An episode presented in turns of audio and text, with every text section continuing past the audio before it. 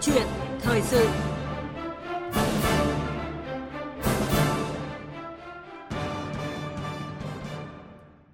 Thưa quý vị và các bạn, liên quan đến việc thương hiệu gạo ST25 được các doanh nghiệp của Hoa Kỳ nộp đơn đăng ký tại Hoa Kỳ và cả Việt Nam, dẫn đến nguy cơ mất thương hiệu và doanh nghiệp Việt Nam không xuất khẩu được loại gạo này vào thị trường Hoa Kỳ.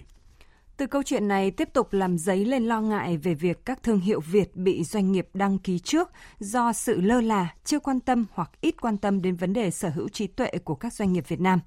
Bởi đây không phải là lần đầu tiên thương hiệu của Việt Nam bị các doanh nghiệp nước ngoài đăng ký trước – trên thực tế đã có rất nhiều doanh nghiệp Việt Nam đã bị mất quyền sở hữu nhãn hiệu ngay chính tại sân nhà trên lãnh thổ Việt Nam và tại các thị trường xuất khẩu, thậm chí trong đó có cả những ông lớn như cà phê Trung Nguyên, Vinataba, nước mắm Phú Quốc hay là kẹo dừa Bến Tre. Những bài học về mất thương hiệu tại nước ngoài đã có, nhưng vì sao doanh nghiệp Việt Nam vẫn chưa rút ra được kinh nghiệm? Cần làm gì để nâng cao được nhận thức về bảo hộ quyền sở hữu trí tuệ nói chung và bảo hộ thương hiệu nhãn hiệu nói riêng của doanh nghiệp Việt Nam tại các thị trường nước ngoài? Và cùng bàn luận chủ đề này trong câu chuyện thời sự ngày hôm nay là ông Nguyễn Văn Bảy, Phó Cục trưởng Cục Sở hữu trí tuệ, Bộ Khoa học và Công nghệ. Cũng xin được thông tin thêm hôm nay ngày 26 tháng 4 là ngày sở hữu trí tuệ thế giới. Còn bây giờ xin mời biên tập viên Tạ Lan bắt đầu cuộc trao đổi với vị khách mời. Vâng, thưa quý vị, do ông Nguyễn Văn Bảy đang có chuyến công tác triển khai các hoạt động nhân kỷ niệm Ngày sở hữu trí tuệ thế giới 26 tháng 4 nên chúng tôi đã nối điện thoại trực tiếp với ông ạ. Thưa ông Nguyễn Văn Bảy ạ, ông nghe rõ tín hiệu của chúng tôi chứ ạ? Vâng, chào chị, tôi nghe rõ. Vâng, à, xin uh, kính chào tất cả các uh, quý thính giả của Đài Tiếng Nói Việt Nam. Vâng, xin được cảm ơn ông đã tham gia câu chuyện thời sự trên VOV1. À, ờ, thưa quý vị, ờ, cũng xin lưu ý tới quý vị là quý vị cũng có thể bày tỏ quan điểm về nội dung mà chúng tôi đề cập trong câu chuyện thời sự hôm nay bằng cách gọi đến các số điện thoại đường dây nóng 0243 934 1040 hoặc 02435 563 563. À, và trước khi trao đổi với ông Nguyễn Văn Bảy, Phó Cục trưởng Cục Sở hữu trí tuệ thì chúng tôi muốn mời quý thính giả cùng nghe một tổng hợp ngắn ngay sau đây. Ông lớn trong ngành cà phê Việt Nam là Trung Nguyên được xem là đã nổ phát súng đầu tiên cho một câu chuyện buồn, mất thương hiệu vì quên không đăng ký. Năm 2000, Trung Nguyên đã bị công ty Dryfield đăng ký bảo hộ thương hiệu cà phê Trung Nguyên tại Mỹ. Và phải mất 2 năm thương thảo, Trung Nguyên mới lấy lại được thương hiệu cà phê Trung Nguyên tại Mỹ và cũng là tiêu tốn hàng trăm nghìn đô la Mỹ cho việc này. Ngay sau đó vào năm 2002, thương hiệu thuốc lá hàng đầu của nước ta là Vinataba đã bị một công ty của Indonesia chiếm đoạt đăng ký tại Trung Quốc, Nhật Bản, Hàn Quốc và 9 nước ASEAN. Vinataba sau đó phải vật vã và phải chi đến hàng tỷ đồng để bảo vệ thương hiệu của mình ở nước ngoài. Nhãn hiệu Petro Việt Nam của Tổng công ty Dầu khí Việt Nam bị một doanh nghiệp có tên là Nguyên Lai đăng ký tại văn phòng sáng chế và thương hiệu Mỹ hồi tháng 4 năm 2002 cũng là một minh chứng cho nguy cơ mất thương hiệu do chậm đăng ký. Tháng 8 năm 2008, nhãn hiệu kẹo dừa Bến Tre của một doanh nghiệp tư nhân của Việt Nam cũng đã bị công ty trách nhiệm hữu hạn rừng dừa có trụ sở tại đảo Hải Nam Trung Quốc đăng ký độc quyền nhãn hiệu tại Trung Quốc và cũng phải mất rất nhiều thời gian và công sức nhãn hiệu kẹo dừa Bến Tre mới lấy lại được. Gần đây nhất vào năm 2011, chỉ dẫn địa lý nước mắm Phú Quốc bị công ty Việt Hương Fish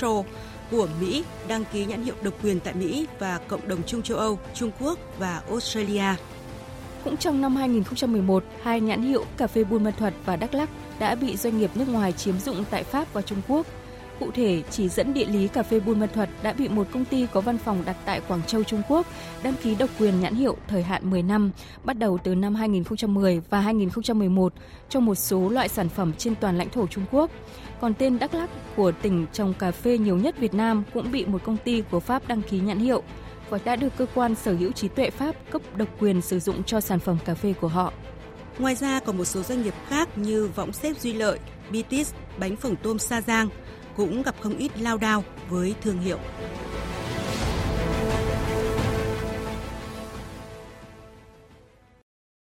Vâng, à, thưa Nguyễn Văn Bảy ạ, tổng hợp ngắn vừa rồi thì đã cho thấy điều gì? À, liệu rằng có đang xảy ra tình trạng mất bò mới lo làm chuồng, mất thương hiệu rồi thì chúng ta mới lo đi đòi lại thương hiệu hay không ạ?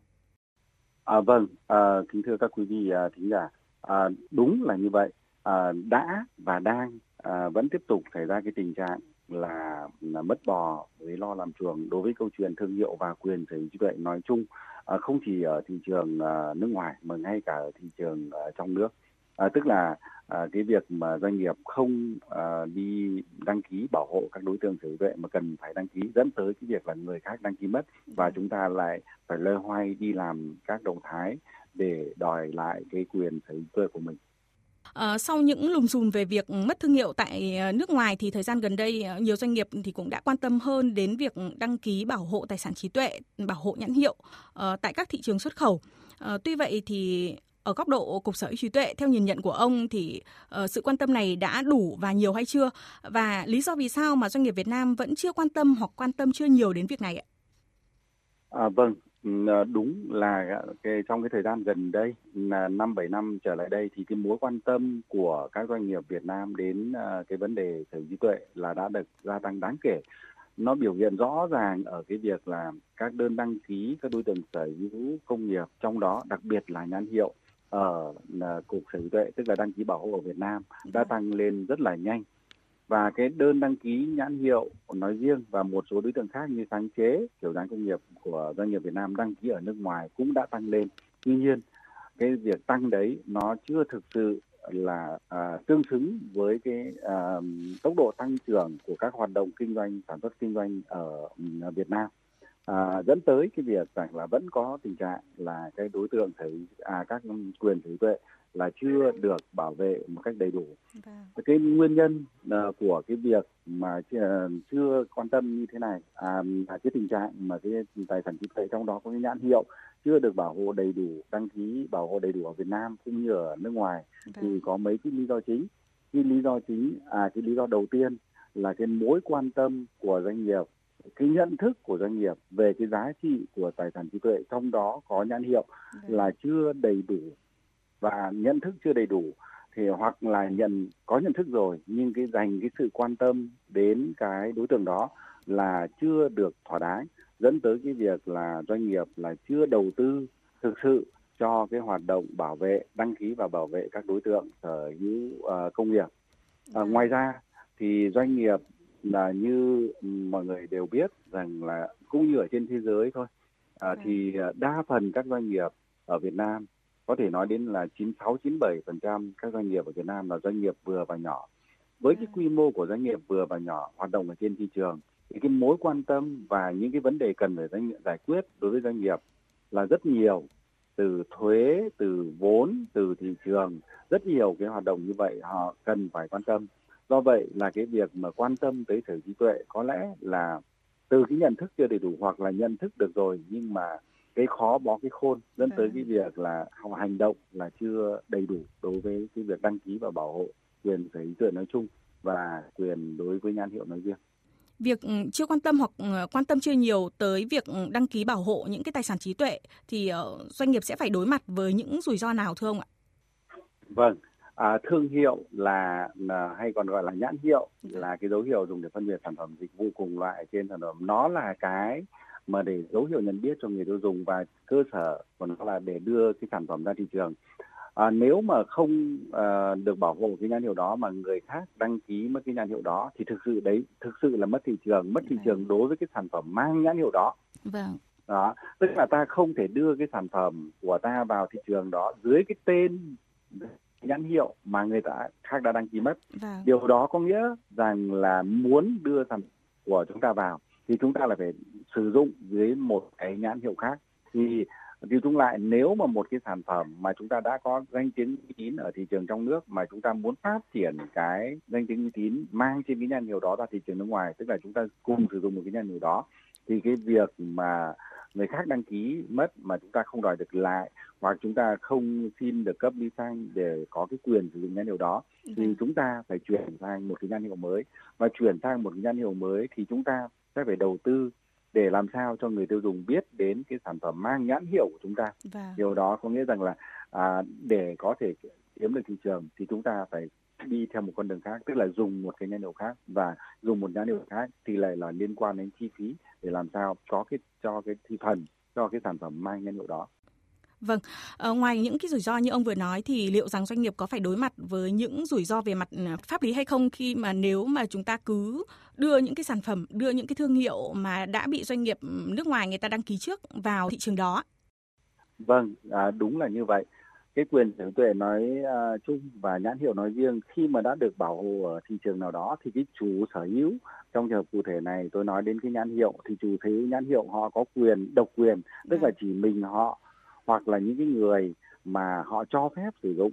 thì mới được sử dụng cái nhãn hiệu đó để gắn lên cái sản phẩm mà ta đưa ra thị trường bao gồm cả cái việc là nhập khẩu cái sản phẩm mang nhãn hiệu đó vào thị trường ở cái nước mà cái nhãn hiệu đó được bảo hộ còn trong trường hợp mà vẫn tiếp tục nhập vào thì sẽ phải đối mặt với hàng loạt những cái hành vi kiện tụng mà trước hết là có thể là bị dừng ngay tại à, hải quan khi mà cái chủ sở hữu nhãn hiệu họ có cái đơn yêu cầu dừng không thông quan cái sản phẩm mang nhãn hiệu đó để khi nhập khẩu vào cái thị trường liên quan.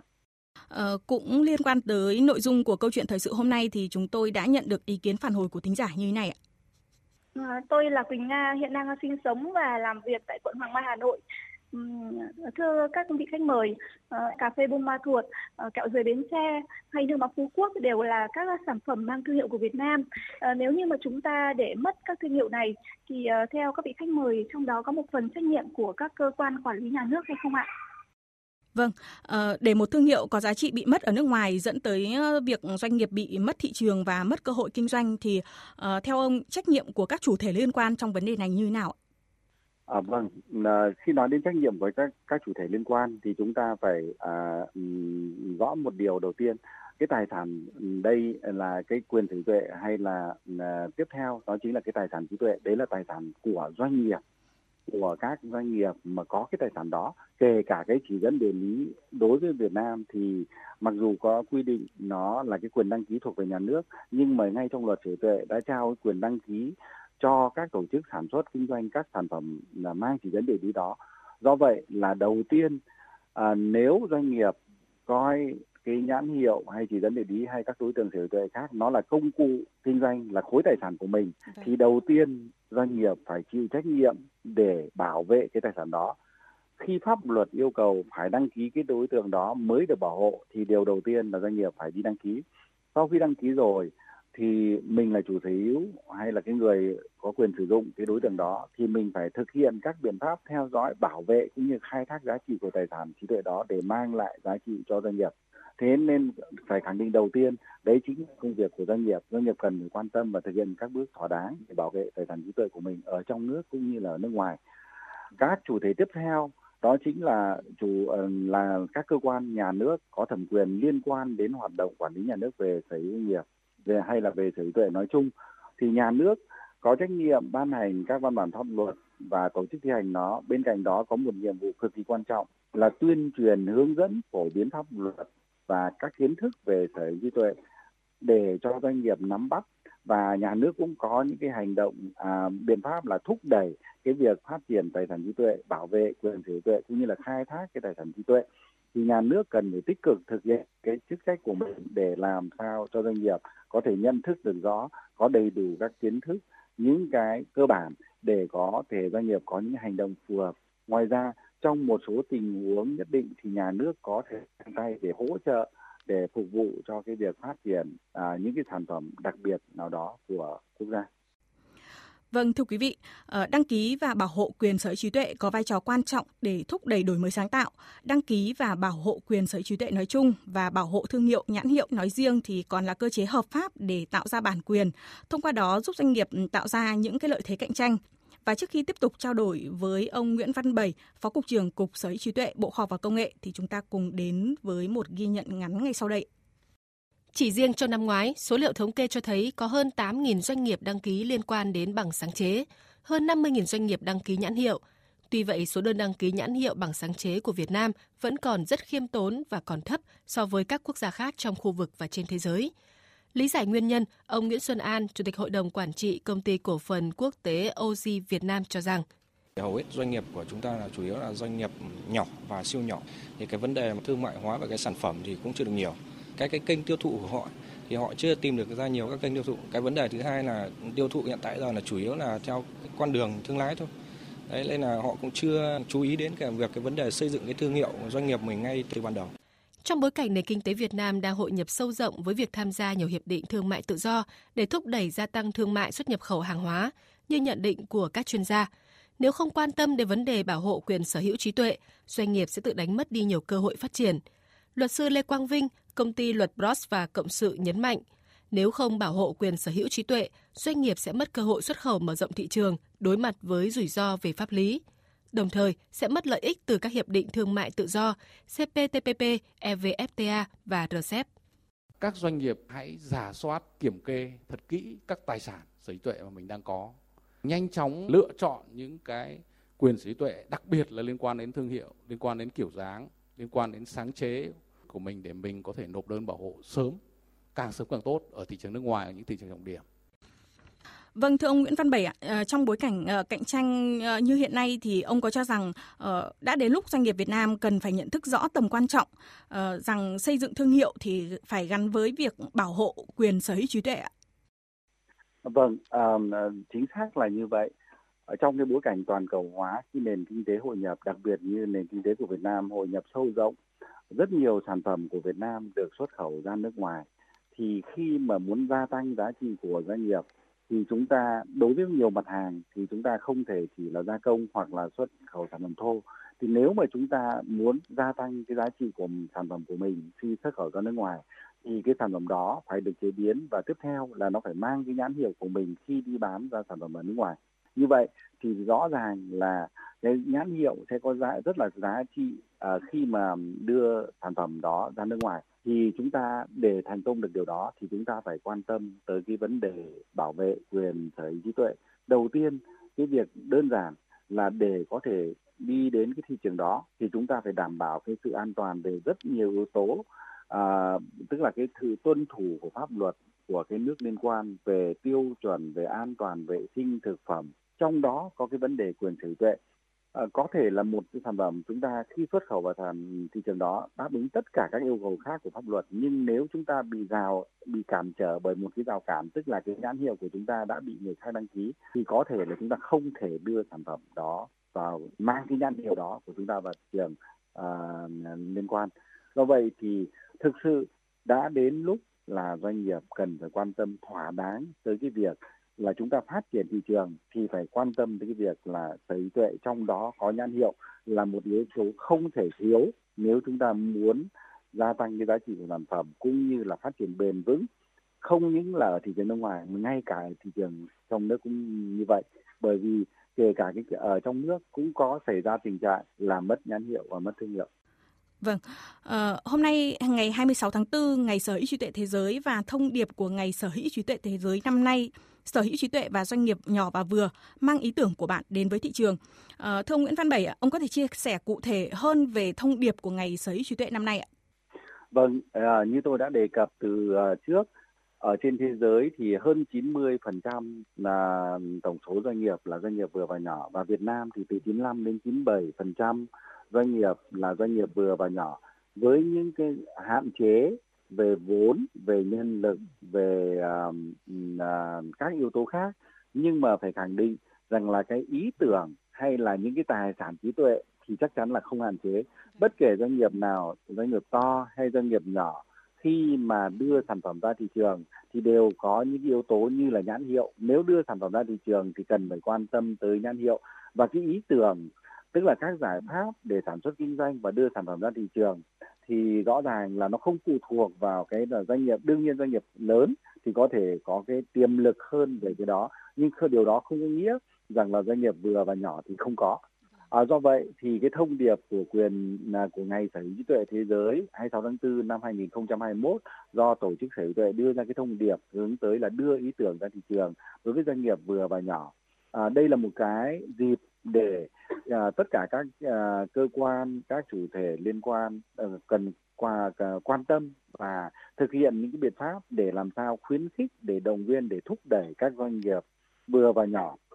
À, họ có cái động lực họ cái có cái sự quan tâm à, đến cái tài sản trí tuệ trước hết là những cái thứ là thiết yếu như tôi vừa nêu đấy chính là cái nhãn hiệu. Ngoài ra những cái ý tưởng kinh doanh cũng như là những cái giải pháp kỹ thuật có thể được bảo hộ là sáng chế thì các doanh nghiệp vừa và nhỏ có thể đáp ứng được rất nhiều các nhu cầu của xã hội và những cái đối tượng sở hữu tuệ đó hoàn toàn có thể làm cho cái doanh nghiệp vừa và nhỏ à, thực sự có cái à, năng lực cạnh tranh ở, ở trên thị trường cũng như là có được cái thành công trên thị trường đấy là cái ý nghĩa của cái ngày sở hữu tuệ cái cái thông điệp của ngày sở hữu tuệ thế giới năm nay. Tức là tôn vinh à, những cái hoạt động sở hữu tuệ trong đó à, thể hiện cái sự quan tâm cũng như là khích lệ các à, doanh nghiệp vừa và nhỏ hãy tin và hãy nhận thức đúng về cái ý nghĩa của tài sản trí tuệ đối với phát triển doanh nghiệp của mình. Mặc dù doanh nghiệp mình là doanh nghiệp vừa hoặc là doanh nghiệp nhỏ hoặc thậm chí là doanh nghiệp siêu nhỏ. Vâng, à, như ông vừa trao đổi thì có thể thấy doanh nghiệp nhỏ và vừa thì uh, nguồn lực của họ chưa nhiều nên sự quan tâm và đầu tư cho việc bảo hộ quyền sở hữu trí tuệ cũng gặp nhiều khó khăn. Uh, vậy thì với vai trò là cơ quan quản lý nhà nước về sở hữu trí tuệ thì uh, chúng ta đã và đang có những cái chính sách như thế nào để có thể hỗ trợ đối tượng doanh nghiệp này trong việc đăng ký cũng như bảo hộ quyền sở hữu trí tuệ ạ?